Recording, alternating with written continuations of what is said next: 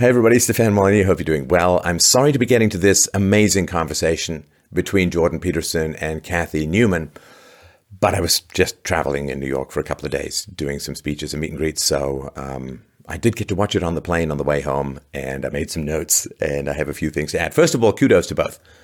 Uh, Dr. Peterson, I have great respect for. Cathy Newman went in you know, with with I guess all her little compiled gotcha questions, and assumed that the wrecking ball of leftist rhetoric would work against the master. And uh, it was like watching one of those uh, uh, kids. They they punch the the clown. The clown goes down, comes back up, knocks the back over. And I'm not going to talk about the big gotchas, which everyone kind of understand, like the free speech gotcha. But there was a couple of things that I wanted to add or, or flesh out in the interaction that I think will be helpful. So the, fir- the first thing I wanted to point out was I'm telling you this. If I'm ever in a position where I'm debating someone like Jordan Peterson, a master in his field for decades, you will not see me for a month or two because I will be frantically, frantically going through everything trying to figure out the best approach to make an argument. And it's this lack of preparation that I find astounding. You know, just I got my little list of gotcha questions and no particular arguments and no research as to how he's answered these questions before and how to counter it. I mean, this is all public knowledge, public information. He's very generous with his videos on the internet, but just this lack of preparation. Uh, this overconfidence that the left has that they're just going to win based on rhetoric and sophistry, that I think is kind of key. And I really want the left, you know, up your game, figure out what the responses are going to be to the obvious questions and have a better and more elevated conversation as a result. So she seemed, well, she didn't seem, she said, well, you know, basically it's bad, Dr. Peterson, that you have a channel wherein you talk a lot as an elder statesman of masculinity, as a father figure to many, as a man, you talk a lot about masculinity. That seems to dis- attract a disproportionate number of male viewers, viewers, and that's divisive. So apparently having a male space where men talk about masculinity, that's divisive, that's problematic, that's bad. Okay, imagine this. To ask the question is to answer it. Imagine she had Oprah Winfrey on her show. Would she say, Oprah, you have a magazine called O, and there is a vastly disproportionate number of women who read that magazine. It's like virtually all women who read that magazine. That's really divisive. They would, well, we've got a magazine where a woman's talking about women's issues and women read it, and that's called a community. But you see, when men get together and talk about masculinity, it's divisive, it's problematic. And it's just, that's just such rampant sexism. It's almost become like a heartbeat. You know how often do you listen to your own heartbeat. It's, but it's important to, to notice it and to point it out. And they did talk about the crisis in masculinity. And um, it's one of these things that is very abstracted from anything that women do. And I've talked mm, for many years about women's cycle, uh, a role in the cycle of violence. But you know, why is there a crisis in masculinity? Somehow it's men's fault. And it's like, I don't know, like for me, one possible way of looking at it is saying, well, we have an entire generation of men raised by women. Maybe that has something to do with the crisis in masculinity. But no, you see, that might be assigning women agency and responsibility. Maybe there'd be less of a crisis in masculinity if women chose men who'd stick around and made sure that there were fathers for their sons. Uh, that might be something important, but you can't really talk about that. Rise of single motherhood, crisis of masculinity. It's still men's fault, you see, just, just somehow. I do like this bit, and this is um, when she says, What gives you the right to talk about? and there's this long pause. And it's like, I'm a clinical psychologist. I mean, it's like, I know that's not an argument, but neither is what gives you the right to. It's like, nobody needs to give you the right to talk about stuff. I can't imagine charging up to Einstein and saying, What gives you the right to talk about relativity? What gives you the right to talk about physics? Like, I don't even know what to say. I don't know what to say. So, the question around this disparity, the wage gap stuff, um, there's a few just points I wanted to add. You know, you can't get everything across. And I'm not, of course, speaking for Dr. Peterson, but it's things that I would add. You can't get everything across in, in that short amount of time. But he points out that women score higher on agreeableness. Now, that's kind of true, of course, right? But not always, right? Scoring higher on agreeableness is very hierarchical for women. So, for instance, if you are a woman and you um, feel that you're in a lower hierarchical or status position to someone else, then odds are you're going to be more agreeable than a man in the same situation, on average in general. But if you have power over that person, right? So if you think of this woman interviewing Oprah, she wouldn't be abrasive and aggressive, no question, right?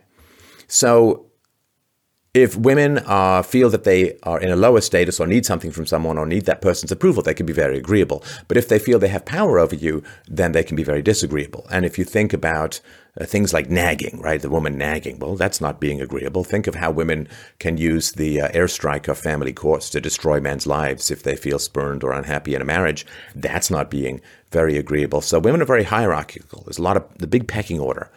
And the fact that she was hammering Dr. Peterson so hard uh, was part of that, right? Which is, uh, I haven't watched her other interviews, but I guarantee you that when there's someone on there who's uh, in a politically favored group or a protected group and so on, that she's very obsequious and positive and nice. So this, you know, women staring up the chain of power are very agreeable. Uh, women glaring down the chain of power can be very disagreeable. And uh, if women are so agreeable, why do women spank their children so much? That's not being very agreeable. Now, it has become a kind of meme that that uh, Cathy was saying. Uh, so what you're saying is, and just attempting to reframe stuff, and uh, that is a very binary kind of thinking. You have to, you know, to be intelligent, to, to be to be nuanced, to really understand issues that are complicated, and you, you see this kind of back and forth all the time. So you say, well, there's this wage gap. And you say, well, you know, women have children and women choose jobs where there's more feelings and fewer facts, and uh, um, uh, women are, are less assertive in, in many ways. And that explains the wage gap to a large degree. And then what, ha- what there's no acknowledgement of that. There's just another maneuver. So they say, there's a wage gap. Well, here's what explains it.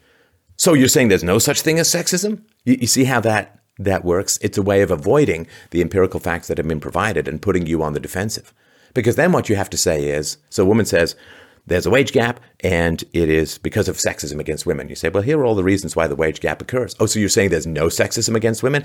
No, of course there's sexism against women. And then she feels like she was back and say, well, it's explained by sexism. You understand that this is uh, kind of the way this stuff works. And it's really, uh, it's really terrible. And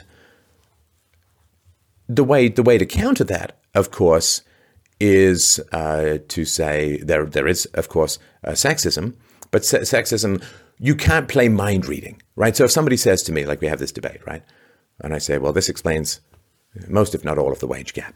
I say, well, there's no such. Are you saying there's no such thing as sexism? It's like I can't read minds. I can't. No human being can possibly quantify the amount of sexism in the world. You can't possibly figure out what people's secret, inner, possibly unconscious, unknown thoughts are about gender. You could ask them, but who knows if they're going to tell you the truth. So, are you saying there's no such thing as sexism in the world? Well, see, and this would be interesting too, because if I'm having a debate with a woman and I say this explains most of the gender gap, uh, the gender pay gap, and she says, So you're saying there's no such thing as sexism? I would say, Well, what's interesting is that I just presented you facts and you're coming back at me with feelings, with mind reading and figuring out what people's hidden motivations are. And that's one of the differences. Like I'm bringing you empirical facts, data, and information. It's well validated, well researched, well publicized. And you're coming back with me, well, what are people's feelings about women? Can you quantify? Can you tell me people's feelings? Like, no, I can't. Because we're dealing with facts here, not mind reading. This mind reading stuff is is like, oh, I can see by the body language. Anyway, so I think that's and the, that is one of the reasons why it's very tough to have these kinds of debates because you constantly get substituted. Can you read the mind of the world? Or are you saying there's no such thing as sexism? It's like, I just gave you a bunch of facts. We can speculate if we want, but can we actually deal with the facts? No, we got to drag it back into the realm of feels and, and all that kind of stuff. Now, another thing that I found quite interesting was she said, like, it's a very small number of the biggest companies uh, in Great Britain that are run by women. And of course, why, why, why, right? Now, uh, Dr. Peterson got into, you know, the, the good explanations, reasonable explanations, and so on. But one that uh, I would sort of supplement um, uh, is that um, it takes a hugely high IQ to end up being in charge of a large corporation or a large organization. It's very, very high IQ stuff. And IQ is pretty clear, uh, very clear, in fact, with regards to gender differences, which is that at the very highest levels of IQ, there are virtually no women. It's just a basic fact. Uh, and um, at, at high levels of IQ, very high levels of IQ, men outnumber women like 12 to 1. And at the very highest levels of IQ, there are virtually no women. And so, if you need extraordinarily high levels of IQ, to run one of these organizations, then there are just going to be very few women at that level of IQ. And that explains a good portion of that. And this is kind of the challenge of dealing with the left because they, you know, they've, they've got this hysteria about IQ differences.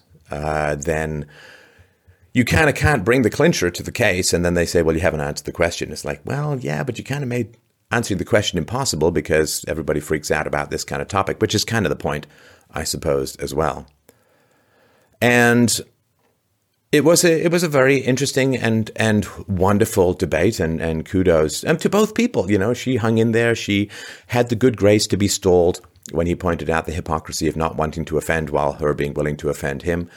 She did change the topic a lot and she did dodge a lot, and the lobster thing was kind of a non sequitur. But you know, I I understand that. And trying to boil things down is really interesting.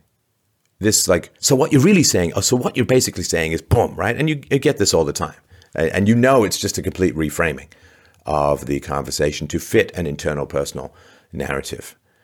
And it also shows the echo chamber you know when you are not on the left you have very difficult debates because other people have great confidence they've got all the sophist tricks they're reinforced by everyone around them the fact that a very obvious rebuttal, right, that, that uh, Dr. Peterson gave, which doesn't make it any less wonderful and brilliant, but when she says, "Well, what gives you the right to to offend people?" and he says, "Well, you're willing to offend me. What gives you that right?" That's a very obvious rebuttal, and again, brilliant. But the fact that she's never thought of that or never been asked that shows you what a kind of echo chamber she's living in. And I think that's really that's really tragic. We should be exposed to counter ideas. This is why I find non-leftists in general more interesting, because the leftists just aren't challenged that much. And I think seeing someone with intelligence and with grace and with wisdom and with facts challenging someone and her having the good grace, she didn't escalate, she didn't boil over, she she did like she said, I'm just trying to process that. And she he said, "Ha, gotcha." And and she had the grace to say, "You, you did. You kind of did." And so I think that it was a very productive conversation. I'm glad that they had it. I'm glad it's very popular. And there's a lot more that I could say about it. But these were sort of the highlights I think that were were important during it. I just wanted to mention as well that uh, there were complaints that she had about uh, so many threats and, and so on. Men receive more online threats than women do, but it is part of the white knighting that is endemic to Western well, the remnants of Western civilization that we care more about threats against women. Well, there are fewer eggs than sperm in the tribe, and that's sort of the way that it works. But um, there's an investigation. Somebody did sort of an analysis, a text analysis of the tweets aimed at them, and found that uh, uh, Dr. Peterson received 30 times more abuse than Cathy uh, Newman. And um, it is, you know, it is tragic sometimes, you know, when women aim to say, well, why is there any of these differences? And then they keep returning to emotions. They try and boil things down to dualistic simplicities.